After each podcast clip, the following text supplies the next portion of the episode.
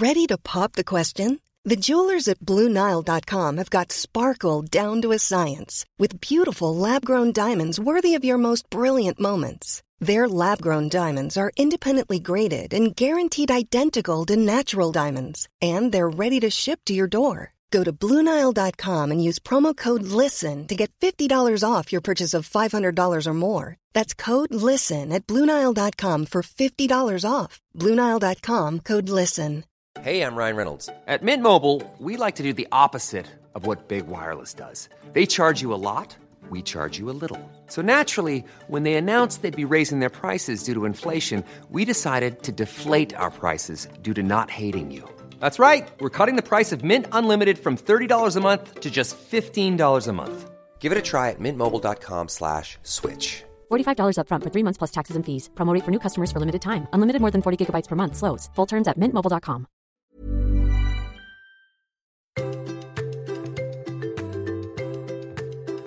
Hello and welcome to the Parenthood. If you're anything like me, you often feel overcome by the endless questions posed by your children. Why, how, where, how come? My children bombard me with questions, many of which I don't know the answers to.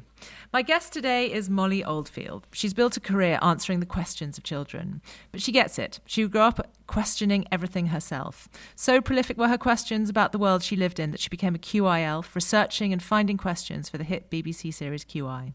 A mother of two, she's written four books, all aimed at curious children. She presents the podcast Everything Under the Sun, where she answers the weird, wonderful, extraordinary, and insightful questions posed by ch- the children who listen. Molly, welcome to the Parenthood. Oh, thanks, Marina. Thanks for having me. It's lovely to have you back. Um, so, I think what would be really interesting to understand is just why do children have so many questions? well, that's a good question. well, I think that children just are innately curious, as are all human beings. I mean, we all started off just asking tons of questions, didn't we? Because we it's just something that makes us human. But somehow, I think as you grow up, then you think you know things more than you actually do. Uh, and it's only when then little children come along that you start thinking, hang on a minute, I don't know the answer to anything. Like, I don't know why the sky is blue. I don't know where rain really comes from. Even the basics, I, I don't think grown ups have got covered, even though we might think that we do.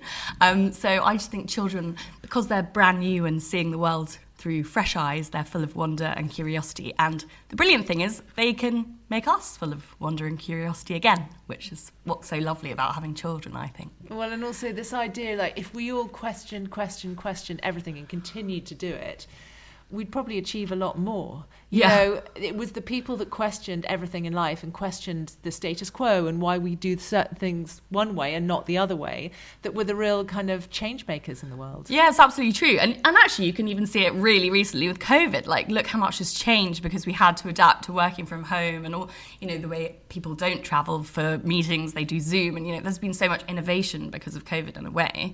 Uh, and so it's happening all the time. If, if we're forced out of our sort of comfort zone, then actually and start asking questions, then just imagine all the things that we could do as humans. So rather than getting exasperated by the questions our children are asking, actually, actually a really good sign that they're bright um, change makers for the future. And we should be really be encouraging the questions. I think so, absolutely. Um, so you've written uh, a book now uh, of everything under the sun. You've spent how many years now doing the podcast? Two, three years. Um, yes, uh, I think it's almost three years, yeah. And the idea is that children send in the questions that they want answered, and you either answer them yourself or you find experts to answer. Yeah. So, what has the last few years taught you about what the kind of things children want to know? Because I think very often we just have no idea as parents, do we? Yeah, I mean, it's really, really fascinating, actually. Um, and that's why I love the podcast because I never know what's going to be in my inbox in the morning. And I also love the book because it's completely fueled by children's curiosity as opposed to what adults think they might want to know about. But what I've definitely noticed is they are obsessed with animals. And luckily, I know the um, Natural History Museum curators quite well because I'm constantly harassing them with, with questions about echidnas and dinosaurs and how do we become humans and who was the first mummy and all these questions about they're interested in humans and how we became humans. Um, and animals is the definite obsession. Yeah. And what's the most, what's the best question you've had? What's the, the most, yeah. Um, well, I mean, just name me an animal. How do snakes wee? Why do giraffes have long necks? Do koalas get bored eating only eucalyptus? I mean, How do snakes wee? um, Sorry, you hadn't prepped that one. Um, how many bunnies are in the world? Do you want to know the answer to that one? How, how, yes, yes. Well, this one was answered by Roberto Portela Miguez at the Natural History Museum in London. And he said no one knows how many bunnies are in the world, but there are over 1 billion rabbits living in farms worldwide. And then there are all the species of wild rabbit. There are 27 species of rabbit in the world, and there may be many, many more that we haven't found yet. So don't be surprised if this number increases in the future. You see, that's what I love about the answers in this podcast is that actually the children learn so much, not necessarily from the content of the answers, but how the questions are answered. Yeah. I really like that example of someone who just is like, we don't know, but instead of just saying, don't know, is like, well, actually, there are all these different species. This is why we don't know. This is what it could be. They're thinking kind of a lot bigger picture about the question and that is such a great skill for children to have especially for then when people ask them questions or they're interviewing you know they get asked a question they don't know the answer to and instead of sort of giving up they're like well let's ha- let's think about how we would think about this and I Yeah. think that's such an important lesson for them to learn Absolutely. And also, I think to know that like grown-ups don't have all the answers and kids you know they should be asking these questions not worrying that they don't know the answers because we don't either you know Yeah. even world experts don't know everything i had stephen fry on recently and he was asked a question which i it was um, why do all the greek and roman gods have different names except for apollo which i didn't even know this was asked by a five-year-old called jack and Stephen Fry said, You know, I've written all these books about mythology and I love the Greeks, and I don't know. And even though I'm big and tall and I might look clever, I really don't know. So hopefully one day you'll find out, type thing. and so he didn't actually know No, no clue. There's no so sometimes google doesn't have the answer There's just no answer to that one. No one can travel back in time to the Greeks and be like, or the Romans, and say, Why didn't you change Apollo's name? Don't know. Yeah. I love when I'm with my children ask me questions. I like, um, if I don't know the answer, we explore sort of different theories, like what could happen. Because actually, so much of answering questions is not necessarily finding the answer, but looking at certain explanations and seeing, like debating which one do you believe, Yeah. which do you think is plausible, which do you think, oh, that's definitely it, and which the data might point to one thing, and you think, well, that's not probably not, there's probably no correlation there. And exploring that idea that, you know, there's not a definitive answer to everything. Yeah, it's about having a curious, open mind. Yeah. It's a good lesson, I think, to teach. Um, and in terms of sort of answering their questions, has you've got two young children yourself? Are they full of questions? Um, they are, yeah. Do Um, they give you some questions? Uh, yeah, podcast? Arlo, who is um, four now, he's been on the podcast a few times. His question is number two in the book, uh, which is, "What does Incy Wincy Spider need?" Which I thought was a good question for a two-year-old. He was like completely obsessed with watching Incy Wincy Spider and listening to the song specific versions. Like in the car, he'd be like, "Not that one, the Scottish one," and we'd have to like scramble around on Spotify to find the right Incy Wincy. But yeah, he asked that one. Um, and uh, what else did he ask? How do trees make wind? Um, but Albie's only going to be two on Monday, so he hasn't asked me any questions on the podcast yet. But actually, I should get him involved soon. I think. Yeah. Well, and actually, um, we, my daughter has a, a phobia of spiders. Oh. We're recording in the autumn, and there's just tons of spiders Yeah. around. And um, she, I just said, Ian, we just need to kind of manage this. Why don't we find out a bit about spiders? And actually, so she had loads of questions about spiders. We did some research, and you know, there were all sorts of sort of interesting things. And actually, uh, by understanding a little more about spiders, it made her much less afraid, which is another, you know, demonstration of how facts and questions and a curious mind can help you in so many different aspects of life. So, what did she find out that she that made her feel better about them How, creeping about around? how amazing their webs are, Yeah. how strong their webs are. Yeah. She found it hilarious that um, often female spiders mate and then eat their partner. Oh, I thought that would make you more scared. No, she laughed and she goes, "Oh, mummy, imagine if that happened with you and daddy." And I was like, "Are we really thinking this right now?" but she was really sweet because she was really scared, and I, I was trying to sort of say to her, "Listen, there's a totally irrational fear," but that wasn't making any difference. No. You know, she was like, "But I'm still scared," and it was only when we kind of got her mind out of spiders are scary into spiders are interesting Yeah. that she said to me. Do you know, I feel so much better Aw. about spiders now. That's and, really good. And it just, you know, shows that facts and knowledge are just such an important part and that kind of curious mind. Mm. um, because spiders are extraordinary and actually we should be thinking of them as amazing creatures rather than frightening creatures. And actually so much fear comes from a you know misunderstanding of the actual facts or not having any facts. Not knowing, yeah. Now you can welcome them into your home. Well, I'm not sure we're quite there yet, but uh, we're not having the sort of hyperventilation when there's good. like, she'll go, there's a spider! And I literally am like sort of fighting to see it. Have you ever had any really rubbish questions? No, no rubbish questions. Well, I can tell the reason I ask this is because my children always, always ask me questions, and usually they're amazing and really insightful. And then at one point, I think Iona said, What is orange juice made of? I was like, Oranges. the, the juice of oranges. But I yeah. think Ludo's previous question had been, How does the internet work? And I was like, I have no, idea. As far as I'm concerned, it's magic. Yeah. that sometimes doesn't work and is very frustrating. Well, at least you can answer the orange juice one, so you I feel know. quite clever. I got asked, do nectarines have nectar in them? But I actually thought that was quite an interesting question. Exactly. Um, so we talked a bit about like how the gods, um, Greek Greeks thought the gods drank nectar and how it, um, yeah, and because it made you live forever. And so we talked about nectar and things like that. So it was actually quite sweet. And why ne- did you discover why nectarines are called nectarines? Uh, because yeah. they're sweet and delicious Yeah, and they taste like, nectar? food of the gods. Yeah, I see, I see. So again, a really good example of how, you know, some people would have just responded no. No. And that's it. And that's a really boring question. Yeah. answer to a question, but thinking about, well, no, they don't. But why would they be called this Yeah. if they didn't? Yeah, it was actually genuinely interesting, actually. Answers are obviously really important. Yeah. And getting children to listen to you is really important. It's something that par- uh, parents and teachers really struggle with. Have you worked out how to get children? Like, I think what your podcast does really well is it is truly engaging for children. Mine love it, and they're slightly older. Um, but how do you answer a question so that a child finds it sort of relevant and interesting? Um, I suppose I just say the uh, things that I find interesting. Because um, and, and I kind of what we always were told to do on QI when we were writing. I used to write all the script notes for Stephen Fry, and the way we had to write it was like imagine you're talking to a clever six-year-old because if they can understand it, then any grown-up can understand it, and then hopefully the little ones can sort of pick things up as well. And I think I tried to make it quite you know upbeat and like fun to listen to. We have some sound effects, and also we have um, for the little ones we quite often run a competition so that they can win something like exhibitions at a museum or what else? London Zoo tickets or goodie bags and books and things like that. So and and I make it very easy. Like this week we've got um, Tony Adams, who's the former England captain and played for Arsenal for years, and he's answering. Um, are footballers happy? Which is a really lovely question, and he answers it really well. But the, the competition is to win a book, and all kids have to do is tell me their favourite sport and why they love it, so that all children can get involved, even if they the littler ones can't quite understand all the answers.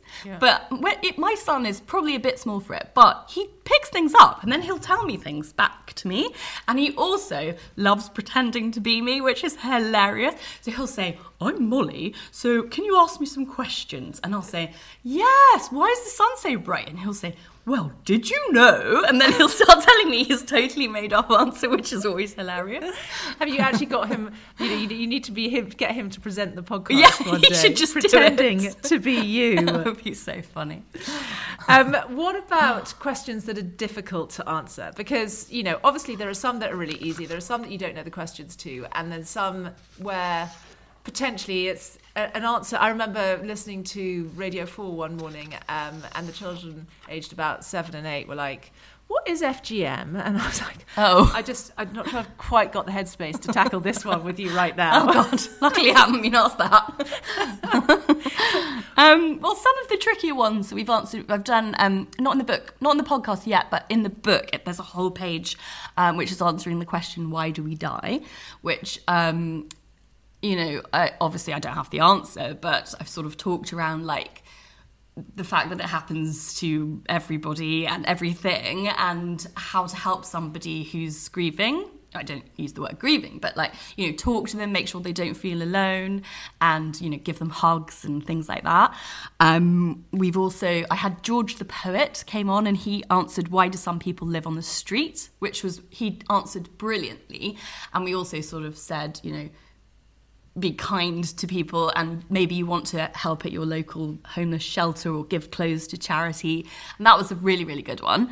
Um, how do people become refugees? We had clarissa ward who's a cnn correspondent. She's been out in afghanistan recently and she answered that one i thought really really well you know saying of course nobody ever wants to leave their home. And encouraging children to be curious and have compassion for ch- if they happen to meet a child who's a refugee. Um, we're going to be doing one about racism soon. And you took on the difficult question that all parents get asked of uh, where do babies come from? So that, that I've been told by parents that that caused uh, quite a stir in quite a few houses. That's my great. friend was like, oh my God, I choked on my coffee when I heard what they were listening to. and then people were saying, but next door I've got five children, so did their mummy and daddy do that five times? Like disgusted. Because yeah, you, you really went for it on the, on the podcast answer. Um, so yeah, but I think you've done a lot of parents a favour by answering that one. You know, it's better than finding out in a book with like weird diagrams and stuff or, like that. Or being told an incorrect answer. Yeah, totally. Think, you know, certainly what I've learned about children is that more than anything, well, they want your attention and they want you to take them seriously, but mm. they really want the truth. Yeah. Like they don't want to be fobbed off. And I think when it comes to sort of difficult conversations, like life is a series of difficult conversations and yeah. difficult decisions and and actually by being dishonest with them it just shows that we're not taking them seriously and mm. then they'll go elsewhere for their information mm. you know i did that i think the reason i'm so passionate about being honest with children especially when it comes to kind of sex and reproduction is that you know i to- talked to a lady who specializes in this and she said if your children don't feel that you're giving them the right answer, they're going to get the information from somewhere else. Mm. And then they're going to start Googling it, and you start Googling sex. Oh, and God. suddenly they're seeing a whole load of inappropriate things. It's so important that you show to them, like, you will be honest with them, even if it's difficult conversations. Yeah, because you want them to come to you with their questions, don't you? Mm. And I suppose if you don't give them an answer that's they know is very honest, like at one time, then they might start to think, well, actually, I can't ask mummy about that. So, yeah. and you definitely don't want that ever to happen. Well, if someone lies to you, yeah. you wonder whether or not you can trust them. And yeah, actually, that totally. trust is so important. Yeah. And, and I think you then also own the narrative. Mm. So when a child asks you a difficult question, you don't, like with the FGM question, you know, I could probably put it in a way that was sort of appropriate and maybe not quite as shocking for them. Yeah. But still be sort of truthful and honest in the answer. And the same with the sort of sex. You don't need to go into all the details. Yeah. But remembering too that you know we have this sort of squeamish, um, sort of dirty association with sex, whereas for children it's simply procreating. It's why we're all here, mm-hmm. and so we can you know we can then sort of set, put it in a way that's not sort of you know that's interesting for them. Yeah. When they're you know and when we talk about it was interesting. I've you know we've just had a dog that's had puppies, and actually it was such a good education for the children about you know they watched the mating happen, and I was really proud because they weren't squeamish. They were just curious about what was happening and how long it was going to take, and then we talked about why gestation in dogs is different to you know humans and how long it takes in different animals, and and that you know so it didn't need to dwell on the kind of ickiness. We actually got into the sort of interesting part of why we're all here and why it changes with with different children. And I think that honesty is so important. It means that my kids can come to me with any question. Yeah, I think that's really important. Yeah, I got I got stuck the other day though. There was because we often listen to the radio, and often that sort of will you know spur questions. And they were talking about how um, uh, homosexual men can now give blood, and uh, Ludo was like, but why couldn't they before? And I said, well, you know, there was, you know, AIDS, and I told them about AIDS, and he said, but why did gay men get AIDS? And I was like, I think this is a bit hard. I think this is going to be really difficult to answer. I was just so sort of stuck with that. I was like, I don't know. You're going to have to ask your auntie. She's a doctor. Yes, She'll luckily you've got a doctor know. in the family. She'll definitely have the answer.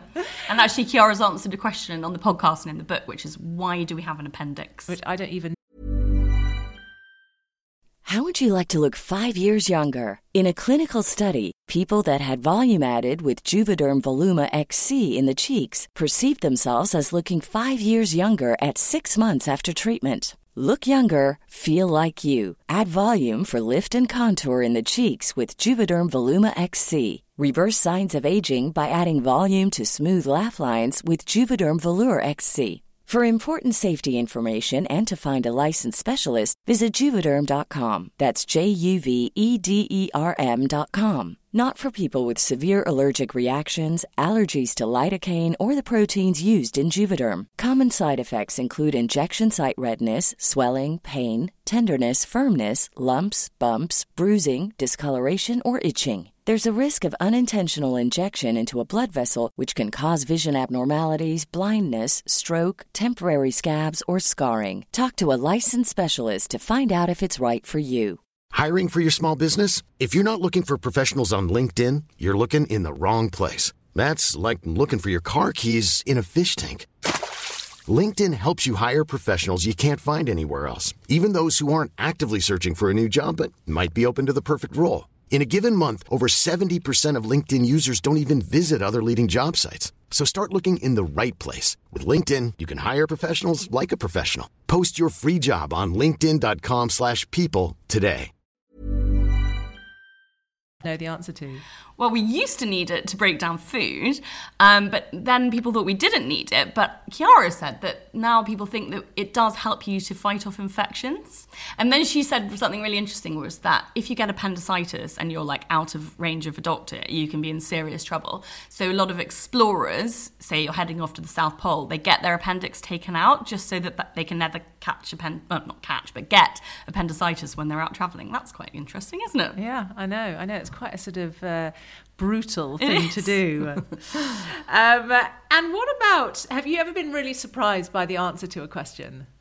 Well, I got asked, why do giraffes. No, sorry. I got asked, what noise do giraffes make? What would you think? Some kind of. well, you're quite close. I thought that they make no noise because I'm always reading these picture books, you know, and there's like cow, you know, um, Dear Zoo, for example. All those animals, they all make noises, and then a giraffe, and just sort of like, um. but they make a noise, but only at night. They hum to each other, but we can't really hear them. But it's like a sort of special giraffe frequency of humming at night. Like whales. Yeah. They recorded them in this in a zoo, I think it was in Germany, and they were like, "Wow, there's this whole humming conversation going on between the giraffes that they'd never actually heard before without this special recording equipment." So I thought that was quite interesting. So obviously curiosity is really important. Like encouraging these questions is, is really important. And probably the best thing we can do as parents is to take those questions seriously and actually take the time to answer them and not be afraid of not knowing the answer. Yes, absolutely. I mean, it's not like I actually know the answer to everything, which kids seem to think that I do. When, like, if I do a book talk or something, then they're just firing all these questions at me, and I'm like, I have to research the answer. And I think, as a parent or a teacher, it's fine to say, I'm not sure. Let's research the answer. I mean, I'm sure most people don't mind, but I think maybe sort of in the past, adults would feel like they should know, and children if they ask them and they didn't know the answer, they'd just say, "Oh, silly question," and you know. But I think it's good to say, "I don't know," and let's find out together because being able to research and find an answer to something is just as good as already knowing it. You know. Well, and also being able to admit when you don't know Yeah. is a really important thing. I Yeah. think so many issues could be resolved if someone just went, "Well, actually, I don't know," but let me find out. Yeah, exactly. Um, but also teaching them how to research and how to find the answer. I think that's a really important skill because, you know, today we've got the internet. We can't necessarily trust all the sources on the internet. So I definitely, with my children, will go and research something. And I think, well, do you think you can believe this? You know, a lot of it is about examining your sources and working hmm. out what you're prepared to believe and what you're prepared not to believe, which I think is such an important skill in today's world. Yeah. And actually what I love about the podcast is when every every week I have a different expert on. So it's been brilliant like these world experts on, you know, everything from echidnas to Jupiter sharing their extremely intricate knowledge of whatever they have spent their life researching with children. It's just really nice. People have been so generous with their knowledge. Um, and I've really enjoyed like meeting so many different people. Well, and also exploring that idea of that there are theories. Yeah. You know, especially when it comes to space. Yes. and um, time and you know this idea that different people have different theories and in the old days we thought this but now we believe this but it might change by the time that our children are grown up Yeah. we might have a totally different theory about i don't know dark black holes or whatever it is. Aliens. aliens They might have landed. i know i know but what else what else can we do to kind of encourage that um, curiosity um, in our children Um, well, I think that obviously we've talked about listening to their questions and realizing their importance. So I just think it's important to take each question that they come up with seriously uh, and try to find somebody great to answer it for them, uh, which is what I do in the podcast. Or, like we've said, use, read books and go online and just really help them. Um, and read books go to libraries, go to bookshops. Obviously, libraries are an incredible free resource and museums in this country as well. And Um, also, there are great, you know, podcasts. Obviously, your, Yeah. your podcast, but there are so many great kind of fact-based podcasts. for yeah, there's more and more for children. And actually, even television is so good with facts. Like, my son watches um, Andy's Dinosaur Adventures, and he just knows everything, and, and Andy's Safari Adventures. So, actually, I now write um, quiz for The Guardian every Saturday. It's the kids' quiz. And um, it, so it's five questions, multiple choice, uh, and then kids guess the answer. And it's online, so that's quite fun because you can press which one you think, and then the answer pops up. And I was trying it out on Arlo, who's four, and one of the questions I was going to put was, Where do lions sleep at night? Because I thought that people would say the jungle because of the jungle book. But he was like, um, well, lions live on the savannah, so I think they sleep on the savannah. And I was like, oh, I won't put that one in the quiz then because even you know the answer to that. Well, not even you, but I think it's because he loves, you know, these programs that are full of facts, which are. And and the more you know, the more questions you have. Yeah, of you know. So it's not like you research something and you think, great, now I know it all. That curiosity is fueled by the sort of more facts. yeah, the more you know, the more you want to know, and it all starts to slot together. Well, and they sort of answers lead to more questions. Well, if that's like that, then why is that like that? Mm. And I, I've got to say, I think the idea of a quiz is a brilliant one. We were, um, I was on holiday with my sisters and their children, with just lots of children sitting at every meal, and you just acting up, not really eating. So I just, you know, went online and we got different quizzes, geography quizzes, general knowledge quizzes, and they loved doing the quizzes and they learnt so much from it. But it often kind of sparked other conversation. Oh my gosh, I never knew that. But did you know this? And I wonder why that. And it just, I think sometimes with children it's quite difficult to have conversations because they're not that. Um, they're not that well versed in the art of conversation. Like you know, Mm. What did you do at sit down today? and chat. You know, and they're Uh, like, "How was yeah. school? Fine." Yeah. And that's it. My son says, can't remember. Yeah. and so often you just need to give them a little bit of something. Yeah. And then you end up having these really lovely animated conversations. You find out what they know, you find out what interests them. Yeah. Um, and it's as simple as just a quiz. Yeah.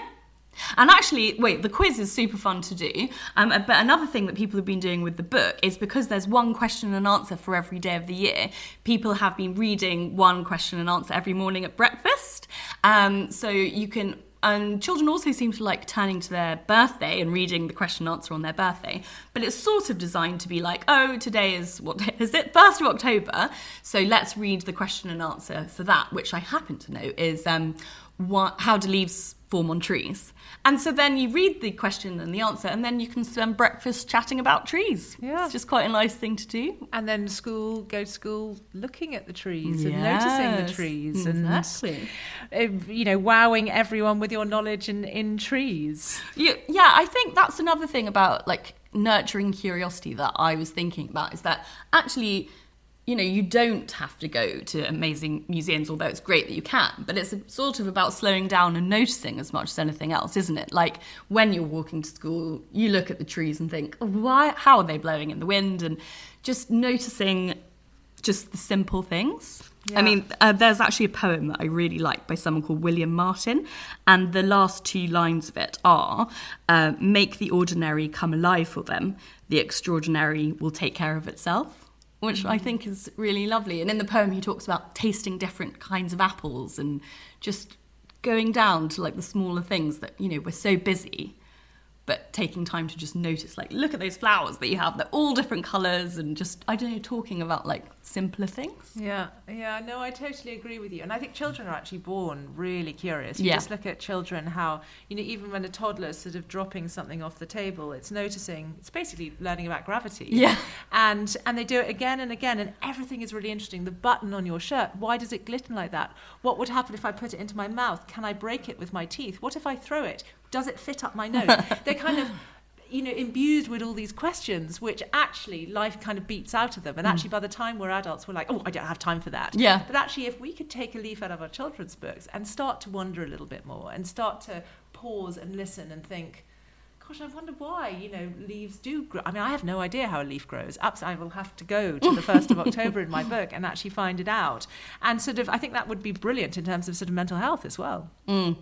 Totally slowing down and noticing things around you i mean yeah it's extraordinary really that we live on a planet floating in the middle of space and, and that we don't just talk about that all the time I know. i mean it is very bizarre if you think about it but we kind of forget Mm, I mean, if I'm going to be totally honest, that idea is actually a bit frightening. Not that I'm worried about falling or anything, but just like the idea of space that goes on forever and ever and ever. I just literally can't get my mind around that. And Iona, my daughter, is exactly the same. She's like, just find it too much to even think about. Whereas Ludo, my son, finds it so interesting and is fascinated with space and time and all of this kind of stuff. Uh, but it's interesting how our minds are differently wired, and Yeah. some, chil- some children are drawn to certain things, and others are obsessed with other things. Yeah, it's true. Same, my husband was like, oh God, don't talk about stuff like that. I'll totally spin out. He just hates to think like there are millions of planets, you know, heading off in infinite directions. Whereas I'm like, why on the news don't they have like, you know, on Newsround or something, what happened in the galaxy today? Do you know what I mean? I think it would be good to have that bigger picture rather than all the like grim news happening on Earth. Yeah, But, absolutely. yeah. I think another way is like including children and the things that you do, even if it's kind of mundane. Yes. You know, for them peeling a carrot, uh, Yeah. for us, it's just like, So oh annoying God, if they wanna another peel a carrot. having to peel. And they're looking at the peeler going, oh my God, how does that work? How does it just take off just the right amount of skin? And what are we going to do with the carrot peelings? And then they can put it in the composting. It just sort of allows them to be educated and that curiosity to sort of burn brighter than if you just said, oh, just sit down, I'll peel the carrot for you. Yeah, absolutely. Involve them in what you're doing, even though it means you have to do it a lot more slowly. and with a lot more mess. yeah. Um, and I mean, the other thing that for me is really important that I kind of try to tell my children is like have the confidence to talk to people and ask them questions. Mm. Actually, if you talk to people and you think, well, what makes a good friend? What makes a, someone that you want to hang out with? Often it's like someone who asks questions and who's interested in them. Yes. And I'm a big believer that wh- whoever you are, whatever life you lead, there's always something really interesting to be discovered about you. And I think if your child or as a person you go off into the world and you're always really keen to discover what is really interesting about every person you meet, that is like the recipe for a really rewarding life. Yeah, you're absolutely right. Yes, definitely. The more curious you are, the greater and more exciting your life is going to be. Isn't that the case? And you can like discover things about your neighbour. You don't have to travel to Australia to do it, even though that's a lovely thing to do. But yeah, you're right. Just talking to people that you come across every day, you mean you you find out so many interesting things. Yeah, and talking to, I remember actually a grandfather of a friend of mine. He was very successful and very um, important, worked for the American government. And he, one of his greatest skills was that he was just interested in everyone, mm. whoever they were. Mm. You know, the waitress who brought his meal to him at the table in the restaurant, he would ask her loads of questions, and he was as interested in her as he was with the American president. Mm. You know, and I love that sort of uniformity, that, that that idea that everyone is interesting. It's about finding out what's really interesting about them. Yeah, I think that's a great skill to have. Um, and I guess boredom too is, is another. Yeah, a bit of downtime is always good. yeah. um, yeah, I think you, you've got to let your children kind of have a bit of time to just do whatever they want to do. And, you know, maybe they're going to draw or read or just sit in the garden. Even, you know, I some, I have to be like careful, like my little one especially, because he's only two, you know, he'll love to just stand in the garden just watching things. And I have to be careful not to sort of interrupt him and say, shall we go and do this? Because I can notice that, you know, sometimes I break his his train of thought. I don't know what he's thinking about, but you know, I think he's not doing anything, but he really is. He's taking so many different things in.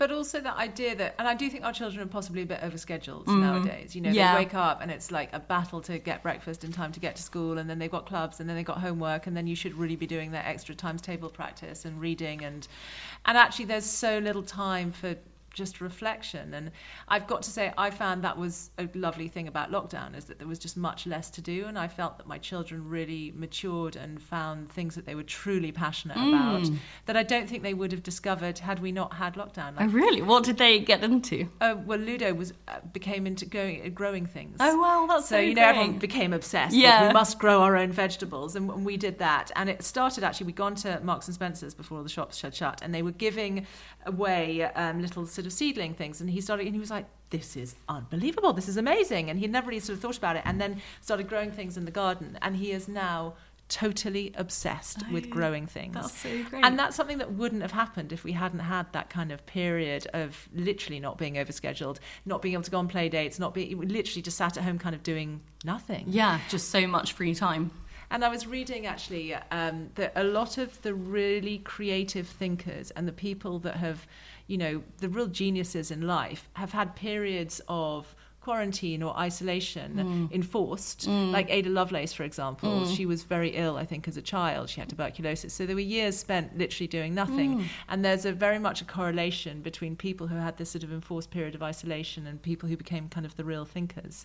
And so I do think, as parents, to try and, like, on car journeys, for example, don't just give them the iPad and let them watch something. Let them look out the window and notice things and wonder about things that why they got there. Uh, I think that's such an important part of our sort of imagination. I think so, and let your brain kind of relax a bit and go a bit offline and start, you know, doing a bit of freestyling rather than, you know, oh gosh, that test I've got to do on Monday and I've got this play date and I've got to go to trampoline. you know, so much that children do now. And um, I don't know, I think maybe just some time to just do whatever they want or not do anything. It's actually quite nice when you're little. Yeah, well, I, whenever I go for a run, I don't listen to anything. It's really tempting to listen to podcasts, or Yeah. to listen to some music, or to listen to a talking book. But actually, I found that that hour, it's when my best thinking goes on, and I think, right, that's how I'm going to tackle that question on the podcast. That's the theme that we should. I'm going to do my next article about. That's how I'm going to resolve this mm. argument or this issue that I've got with my friend or whatever it is. And it's the time when I can kind of sort my head out, and I think, great, that was a really constructive hour. Oh, that's so sorting good. Things out in my head. and if I'd been listening and stimulated in any other way, I wouldn't have reached those. Yeah, you'd have gone off on a completely different tangent, which is good as well, I suppose. But I do the same with swimming because I guess you can't really listen to anything. So when I'm swimming, I'm sort of like mulling over things. Although actually, I've just discovered these headphones that you can listen to things underwater. That's dangerous, though. Oh, well, Molly, it's been so lovely to chat to you. Oh, thank you so much. Love the podcast. I'm so excited to get the book, um, and I think we are absolutely going to take uh, your idea up and look every morning. I think it's actually a really nice thing. My children, when they wake up in the morning, they're in such filthy moods, especially as the days are getting darker now. To go right, come on, let's go down and let's see which question and answer we've got today. It's a really nice, positive way to start the day. I think it's a fun thing to do. Yeah, I mean, it's not exactly what I intended. I thought people would do it more as a bedtime story, but it seems to be a morning breakfast thing that people seem to like doing. So that's really nice. Yeah, well, I think it's a really great way to start the day. It's such a lovely book. It's beautifully illustrated. Um, it's an amazing present, and um, so thanks, thanks for writing it. Thanks so much. Yes, it's illustrated by 12 different artists. And actually, let me tell you, my, at the back, there's one of my favourite pages, which is um, because it's published by Ladybird, each of the 12 artists has drawn their own Ladybird and written underneath the thing they most loved um, drawing in the book. See? So there's a little skateboarding ladybird and a little reading ladybird I love by all the 12 artists. So yeah, it's really beautiful. I'm really happy with how it looks. It's great. What I also love is on the inside cover. There's loads of um, speech bubbles that are empty, so children can write their yeah, own questions. they can. there. Yeah. Molly, thank you so much. Thanks so much. Um, Everything Under the Sun is, as the book is available from all good bookshops. It's out now. Uh, you can also listen to Molly's podcast, which is available probably on the same platform that you're listening to this podcast on. Uh, definitely give it a go. Uh, thank you for downloading this episode of The Parenthood. You can subscribe, rate, and review us wherever you found this podcast. You can also follow me on Instagram. I'm at marina.fogle. But in the meantime, from Molly and me, thanks for listening and goodbye. Bye.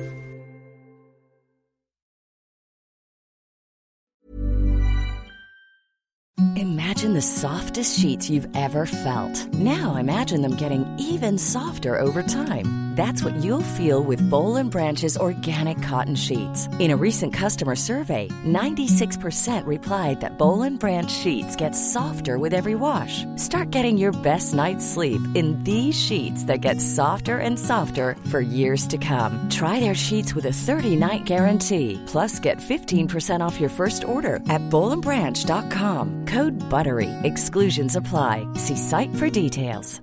Confidence starts with loving who you are. And when your skin feels nourished and glows on the outside, you naturally radiate confidence from the inside. Give your skin a glow up with Osea's clinically proven Mega Moisture Duo. This ultra hydrating body care features two of Osea's best sellers, Undaria Algae Body Oil and Undaria Collagen Body Lotion. These seaweed powered heroes use skincare level ingredients normally reserved for your face for results you can see and confidence you can feel. Osea has been making clean, clinically proven seaweed infused face and body care products for over 28 years. This luxurious skincare is vegan, cruelty free, and climate neutral certified, so you never have to choose between your values and your best skin. Glow from the inside out. Get 10% off your first order with code GLOW at OseaMalibu.com. That's O S E A Malibu.com code GLOW.